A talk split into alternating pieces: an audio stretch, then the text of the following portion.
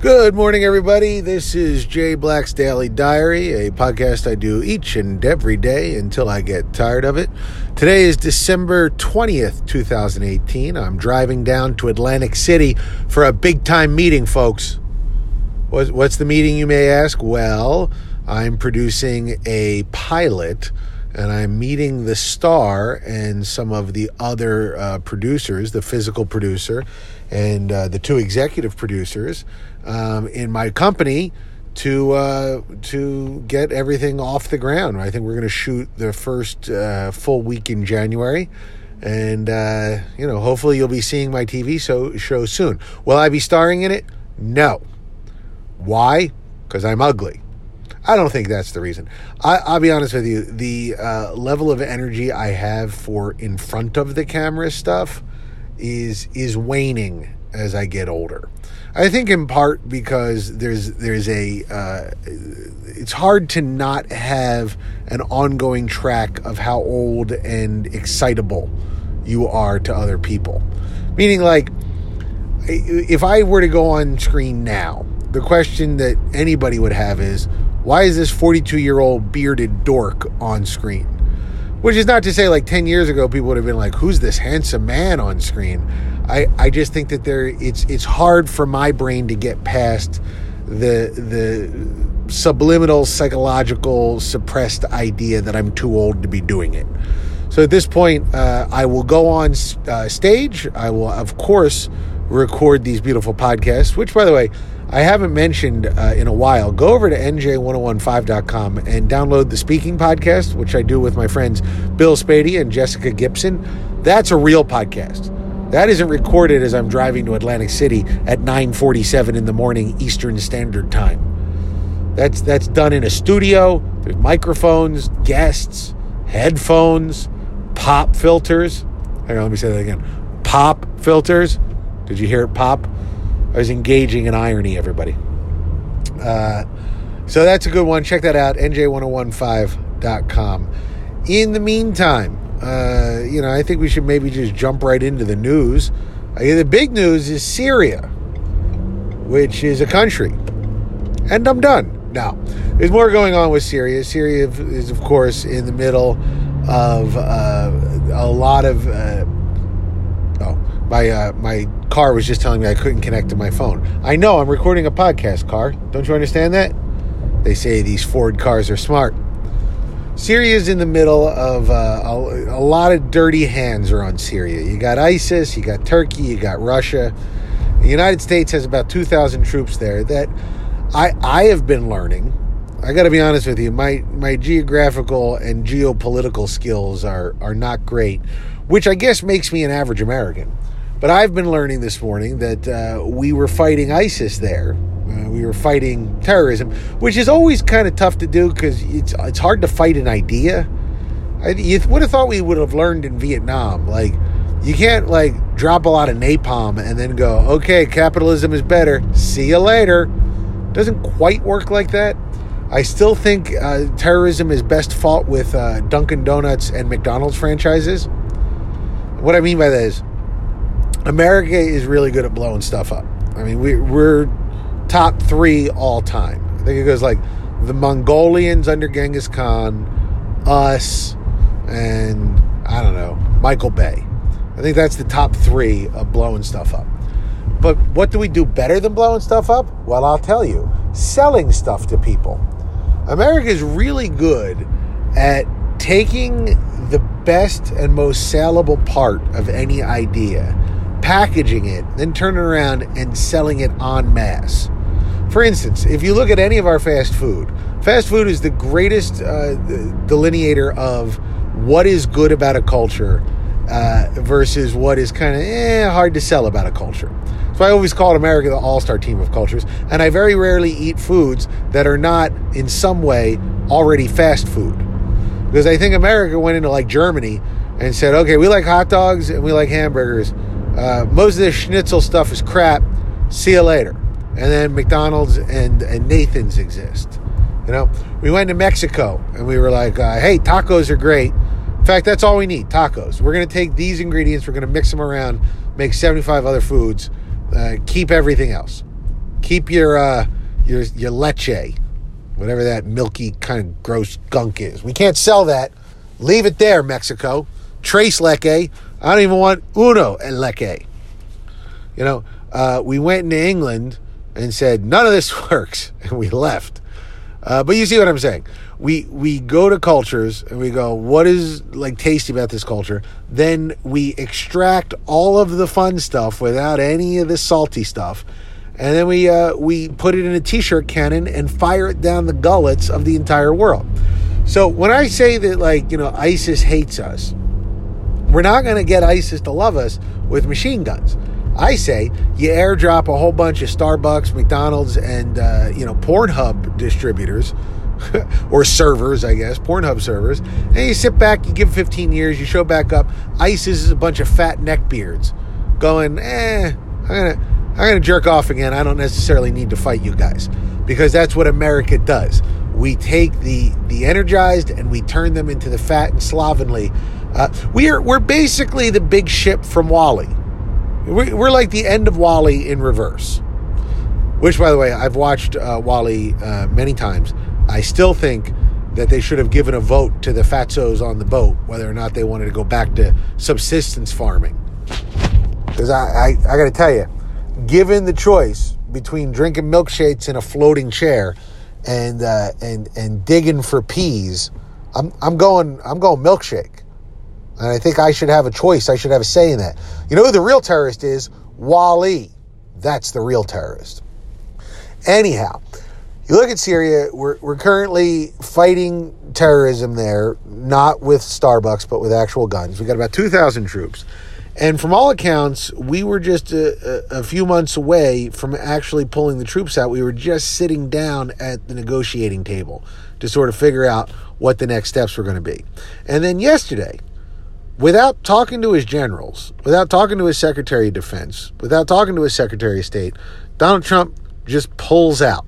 And by the way, uh, from what I understand from Stormy Daniels, he's not used to pulling out. This is a new thing for him. So he sort of unilaterally pulls out of Syria for for no reason that we can see. In fact, it's the exact worst time. Even if you're like the dumbest of business people, right? Even if you're, you know, like Steve Ballmer, after Steve Ballmer's been hit in the head with a 2x4 like seven times, you understand the idea of leverage. You don't give up your leverage. You don't declare victory and walk away from the table before you've actually signed anything, right? So Donald Trump, who purports to be a businessman, did not. He, he, he took his leverage and he, he just left without talking to anybody. And this was disturbing. I mean, even Republican senators who are usually so far up Donald Trump's ass, they're they're too muffled to quote, were very annoyed at this. They they called it dumb. They called it uh, you know weak. They called it a bad move because you know they're dummies from the Midwest, but Republican senators are still not Donald Trump dumb. They can they can look at the board and go, "This is the worst move you could possibly do." So I think uh, it's just simple logic to say if someone has done something that you can't explain, maybe take a moment and say, well, who does this benefit? I mean, it doesn't benefit us in any way that we can see. So, what does it benefit? Who does it benefit? And I don't ask you to do that as a conspiracy theorist because I, I don't believe in conspiracies. I don't want you to double back and, and twist your mind into gymnastics to come up with, well, he's actually doing it so that he and Hillary Clinton can defeat pedophiles with Mueller under a Pizza Hut. Ooh, Pizza Hut, that's another. We went to Italy and said, hey, we'll take this pizza and you know what? We'll give uh, pasta to the uh, uh, Olive Garden, but keep all this other shit. We don't keep your scooters. We'll sell them to hipsters, but we don't want them. You take your Fiat and you drive it right up your Italian asshole. We, we didn't say that. I think we just implied it heavily with our actions. Anyhow, uh, let's just look at what we know without inventing any stories. Let's just take a look at what we know. Who benefits from the United States leaving Syria? Who could it be? Who benefits? I think you know where I'm going with this. Vladimir Putin and uh, Erdogan from Turkey two autocratic dictators who have been trying to get us out of Syria for, for quite a long time. Now, this, this is like if, if you were accused of cheating on your wife, inviting your mistress to Thanksgiving, but not saying why. Just just saying, "Oh yeah, this is uh, this is Sandra." right? This is this is some girl that I, I've been dating, and I, I she's going to sit uh, here at the table. You, as any kind of rational human being, would go, "Why are you doing this? This doesn't make any sense." Right? Why are you helping this person that we all dislike and think is bad? Right? In public. I think in the short term, what you get is two things. In the short term, you get a distraction away from all the you know negative investigations, and you also send a signal flare to Vladimir Putin that you're still his boy. I've come to think that that's really the only answer that makes sense is that Donald Trump is sending that signal flare hey, everybody, I am on Vladimir Putin's side.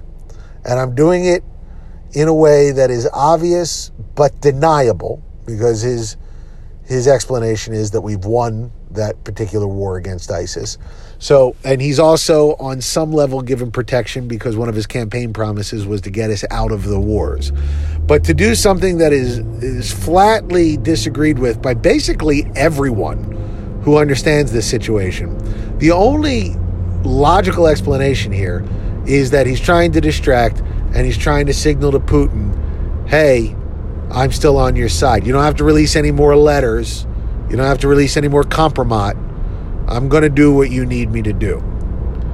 And if that's true, and I, I don't know if that's true. It's just sort of like the, uh, uh, you know, Occam's razor. You know, the shortest distance here between what the facts are and what the uh, the the idea behind the facts might be. Um, that's true. That's that's sad, right? Does that make you happy? I mean, I guess I'm I, when I write the I write these things when I when I do these monologues, I'm thinking about you know the the Donald Trump fan that might be listening to this. And I understand you're going to say, well, he's just keeping his campaign promise. He's playing 27 dimensional chess. You don't get it. Yeah, but it just seems sad to me. It's heartbreaking to to watch the the president of the United States uh, turn into to the errand boy of a two-bit dictator in charge of a flailing economy uh, that was once our our defeated enemy, but has somehow rose from the ashes to cause this much chaos in the United States. I mean, not I. I don't even know. Just I, I didn't live through the 50s and 60s, but other than the Cuban Missile Crisis, which which was, you know, at least understandable. I mean, has the Russians ever caused this much issue in America?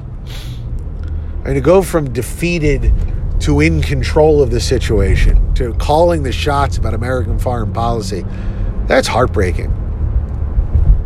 Anyhow, I still am off to Atlantic City. I'm going to stop there. And uh, I, I just want to, I always like to leave on a happy note. I just like to leave on a happy note. You guys have been wonderful as always. Got a flurry of uh, activity on the uh, the podcast yesterday. I don't know if you're telling people about it, if you're a fan and you're going back and listening to the other episodes, but keep it up. Keep telling friends. We're not even on uh, Apple iTunes yet. I mean this this is our secret, folks. If you're listening to this, you're part of the uh, the chosen people. I mean I mean, maybe that's overstating it, but I mean, it's a fun little club to be in, right? Let's get more people in the club. And I will talk to you tomorrow, unless I don't feel like it. Have a great day, everybody. This is Jay Black signing off slowly because Face ID is not working on his iPhone. He can't open the phone. There we go. Goodbye, everybody.